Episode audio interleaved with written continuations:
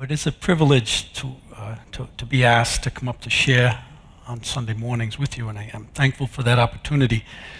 Uh, we're going to be continuing in our studies on the Beatitudes, and so I invite you as uh, to open in Matthew chapter 5 and verse 1, and on the Pew Bibles, that would be page 802 if you do not have a Bible of your own, the Bible that you have on your pew, uh, on your uh, chair, is a gift from the church to take home yours. Matthew chapter 5 and verse 1. One day he saw the crowds gathering. Jesus went up on the mountainside and sat down. His disciples gathered around him and he began to teach them. God blesses those who are poor and realize their need for him, for the kingdom of heaven is theirs. God blesses those who mourn, for they will be comforted. God blesses those who are humble, for they will inherit the whole earth. God blesses those who hunger and thirst for righteousness, for they will be satisfied. God blesses those who are merciful, for they will be shown mercy. God blesses those whose hearts are pure, for they will see God. God blesses those who work for peace, for they will be called children of God. God blesses those who are persecuted for doing right, for the kingdom of heaven is theirs. God blesses you when people mock you and persecute you and lie about you and say all sorts of evil things against you because you are my followers. Be happy about it, be very glad, for a great reward awaits you in heaven. And remember, the ancient prophets were persecuted in the same way. Uh, let's pray for a moment as we open. Father, we ask that you would open our ears and our hearts to what it is that you may be uh, speaking to us this morning through these passages. We pray that this time together would cause us to grow in our walk with Christ and that you would be glorified. And we ask this in Jesus' name. Amen. So, th- this is actually the last in our Sunday series, which was titled uh, Read the Red, where we looked at what serves as the introduction to Jesus' Sermon on the Mount, and in particular what's come to be called the Beatitudes. And what we've seen over these weeks, and an important takeaway from this section of Scripture, is that these Beatitudes are not a standard that we have to live up to in order to enter into the kingdom of heaven, but rather these are the character qualities of someone who actually already is a member of the kingdom of heaven. And what we saw over these weeks is a very intentional progression in how in Jesus' teaching and how one beatitude builds upon the next. But also what we see here is a parallel to what John the Baptist said when his disciples came to him and said that, that their followers were leaving him to go after Jesus. And John said to them that he must increase, but that I must decrease.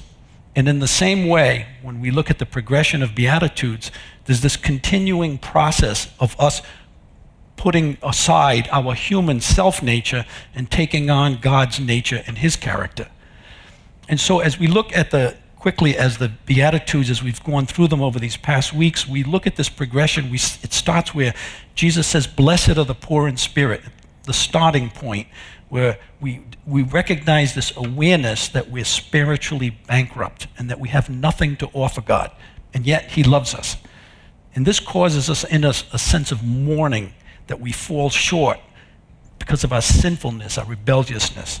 And the mourning then leads to a, a meekness and a humble spirit and a submissiveness before God where we finally get to the place where we recognize that we have no righteousness on our own causes us to hunger and thirst for His righteousness, to have a right relationship with God. We start to long to walk closely with Him.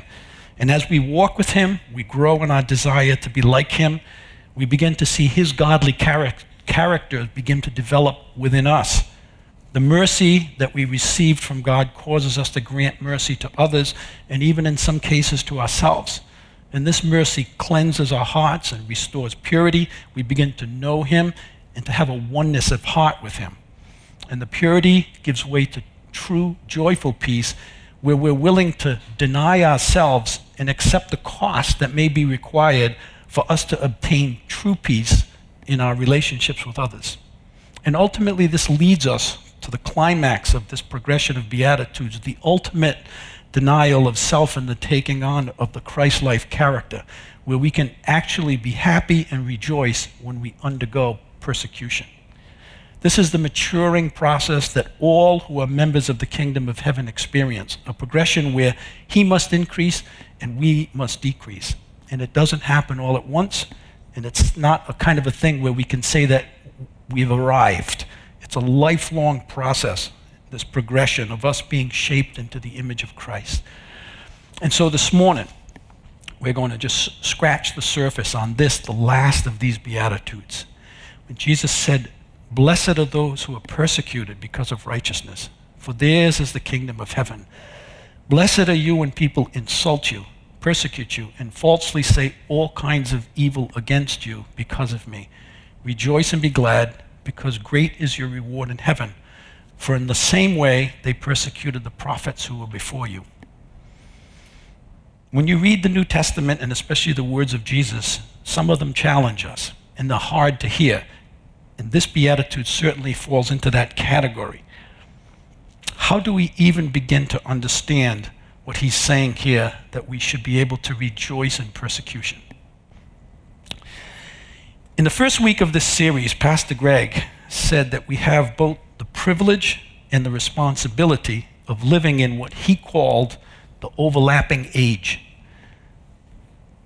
Between the establishment of the kingdom of heaven, when Jesus came to the world as our Savior, and the consummation of the kingdom of heaven, which is when he'll return as the king and the, and the judge at the end of the world. And I really like the image that he gave to us. He says, it's as if during his earthly ministry, Jesus reached out into eternity and pulled the kingdom of heaven into the present, and he staked it into the ground with the cross. When we go back to the creation account, you'll remember that Adam and Eve had a personal relationship with God. But the, then the devil deceived them and, dis, and they disobeyed him and they were cast out of the garden and they became alienated from that relationship that they once had with him. Paul, writing to the Romans, says that we were actually enemies of God. And that's the world that we experience and that we live in today a world that's alienated from God. In fact, John's gospel, on several occasions, Jesus referred to Satan as the ruler of this world. And in 2 Corinthians, Paul actually calls Satan the God of this world. It's here in this kingdom that's alienated from God where Jesus staked the kingdom of heaven. And what is meant by the kingdom of heaven? Several times in Matthew's gospel, Jesus talks about the kingdom of heaven, and he starts each of them with the words, The kingdom of heaven is like. For example, he said the kingdom of heaven is like a man who sowed good seed in a field, which was a parable about final judgment. Or the kingdom of heaven is like a certain king who wanted to settle accounts with his servants, and that spoke of mercy. But this morning, I want to look at the example that he gave in Matthew chapter 13 on the kingdom of heaven. He said, The kingdom of heaven is like a treasure hidden in a field which a man found and then rehid. And for the joy over it, he went and sold all that he had that he might buy the field.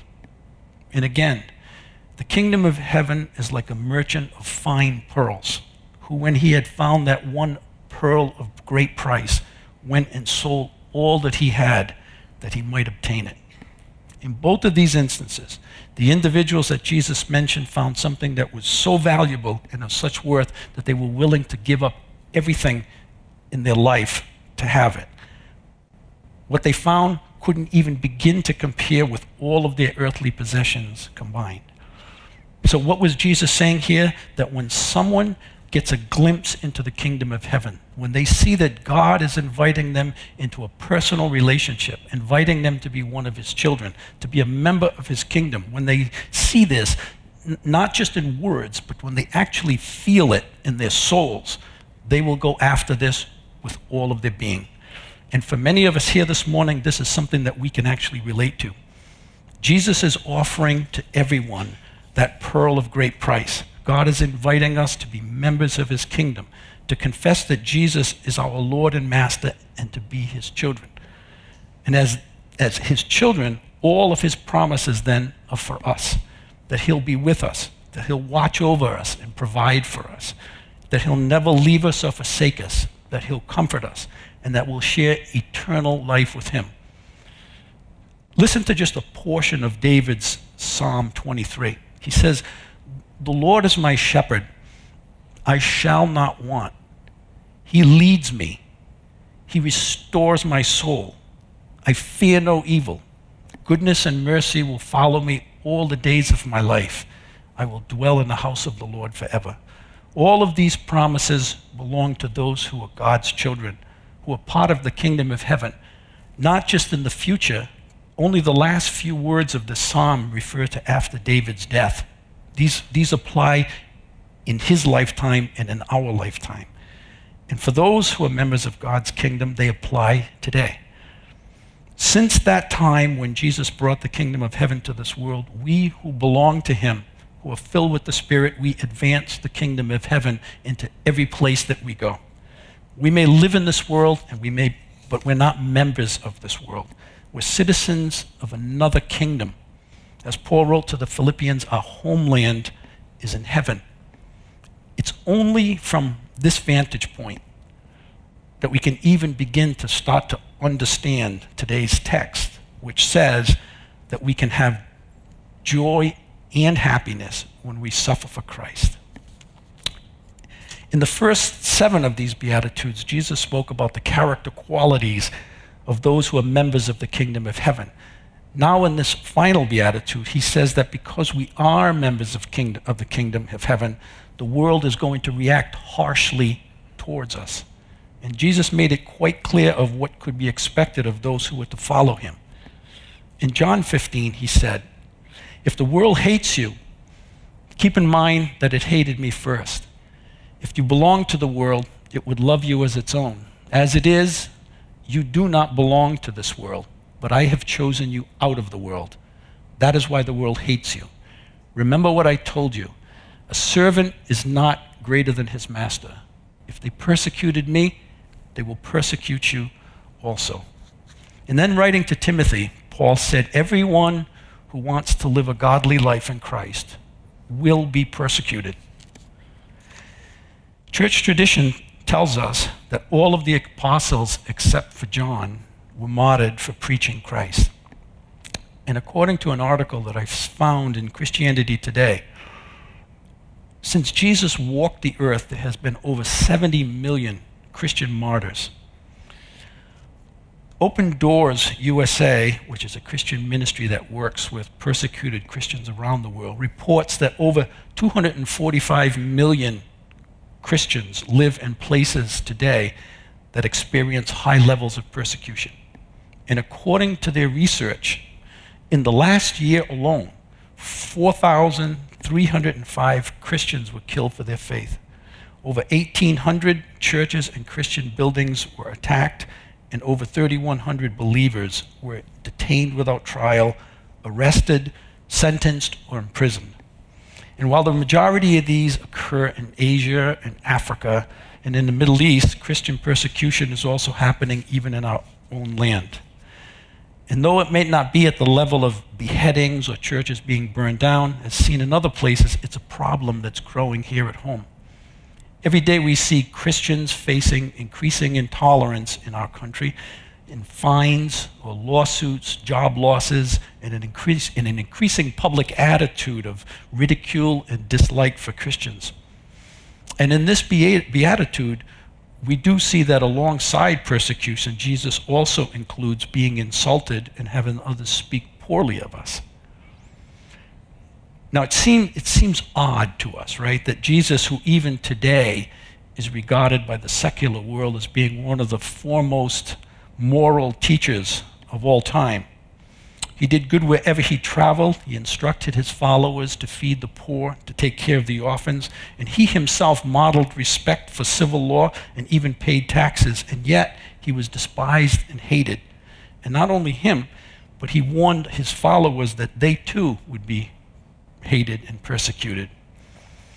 And wouldn't it seem that such a good person would be loved and admired by everyone?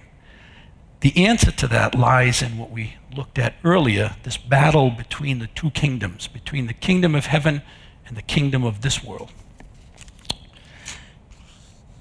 Dallas Willard was a professor at USC and considered one of the most prominent Christian thinkers in the last 50 years.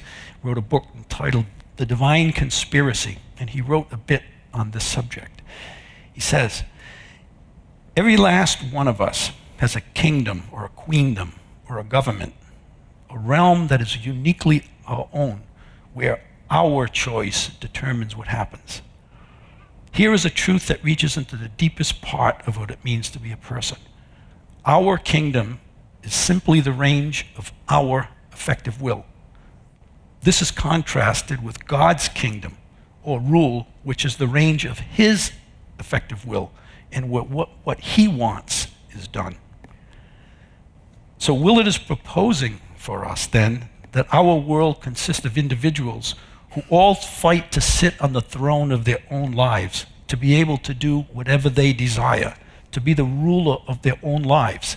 And this stands in total contrast to the kingdom of heaven, where God is the ultimate ruler and his will is done.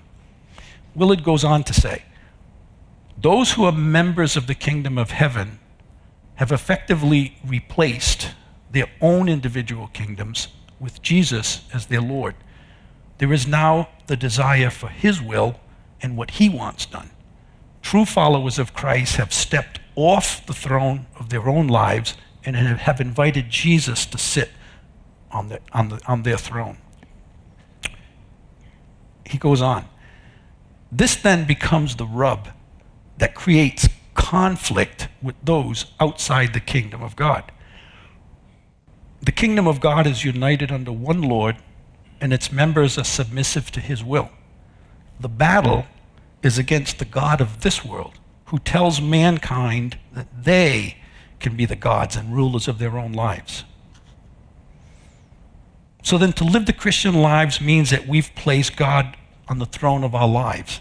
We call Jesus Lord because he is the Lord of our lives. And for this very reason, our life stands in contrast to those of the world. Placing God on the throne of our lives and submitting ourselves to His will stands as a challenge to others that their way is wrong and that they're on the wrong track. The reaction is likely to be ridicule, insults, slander, maybe even a harassment that leads to physical aggression. And it could result in rejection from family, friends, losing a job, or being ridiculed either to your face or behind your back. And some, who are here today, maybe most, could attest to having experienced at least some of this. And we also can't lose sight of the fact there's a spiritual component to all of this.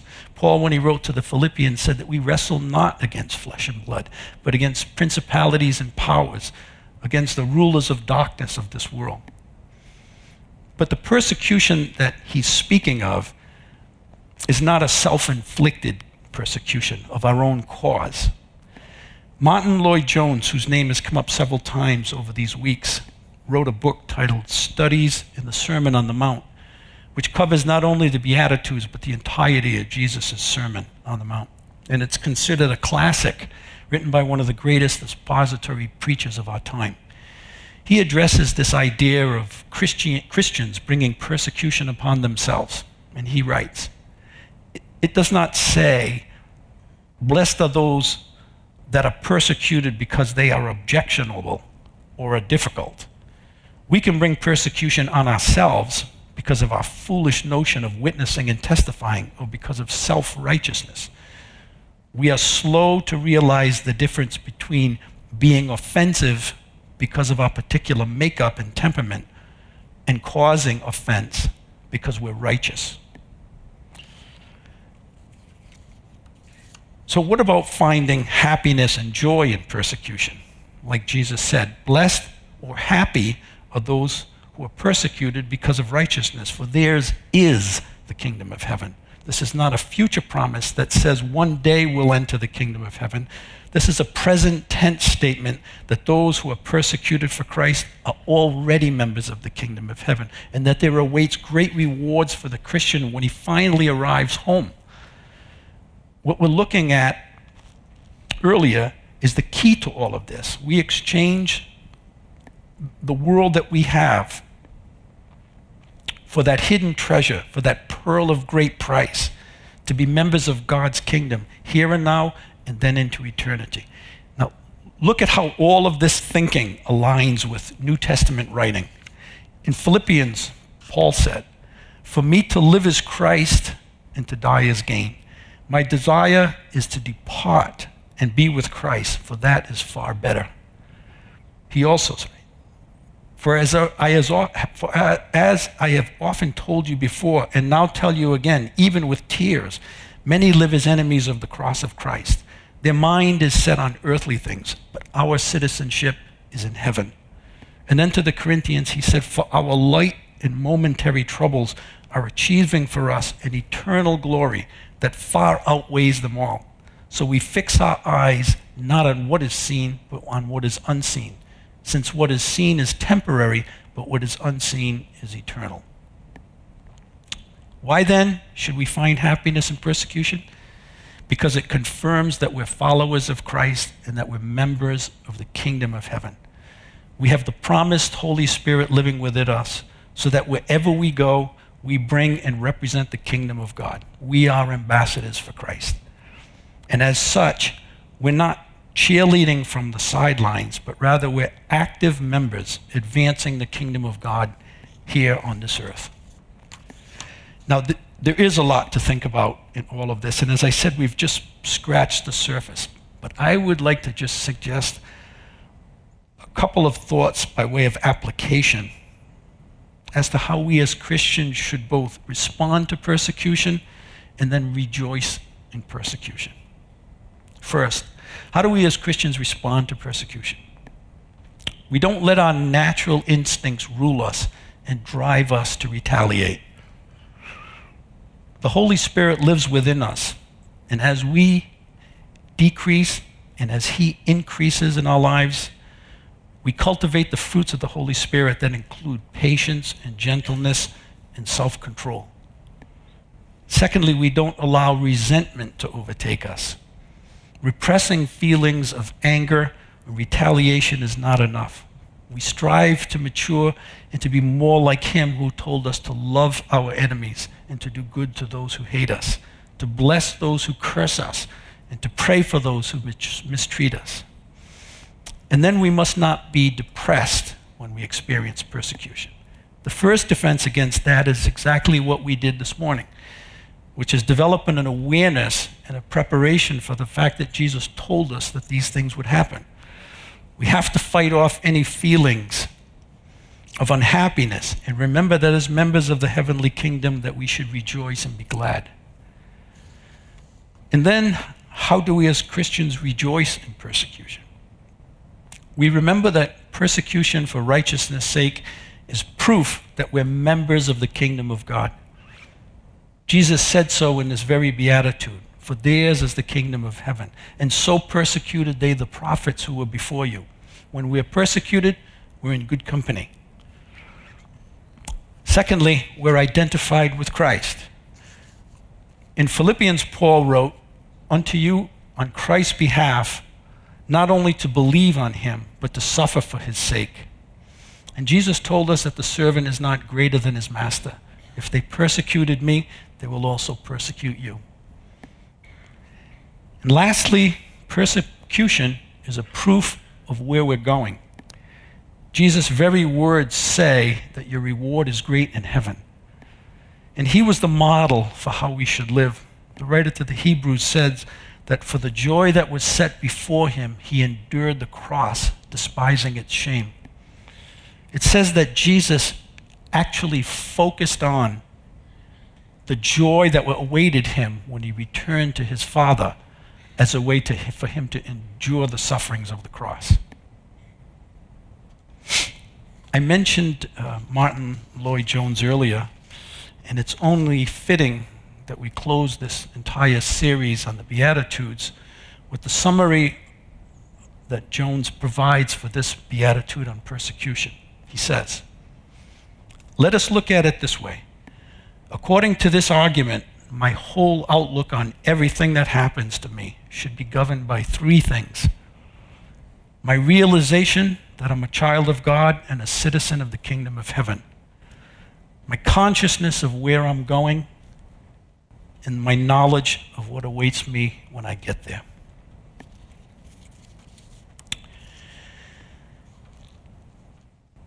This, many here this morning who've had that glimpse of the kingdom of heaven, God inviting them into a personal relationship to be one of his children. And perhaps you've gone to church all of your life, or maybe you're just starting to come back to church because you're being encouraged by a spouse or a friend.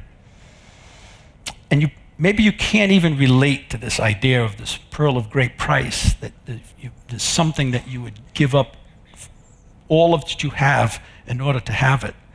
You haven't found that in a church. And I'm going to say to you that you won't find it in a church. The church here is just a place of broken people, members of God's kingdom, not of our own doing, but because we have a Savior who's opened the way for us. You'll only find that pearl of great price when you've met the Master, face to face. And Jesus is inviting you into a personal relationship with Him.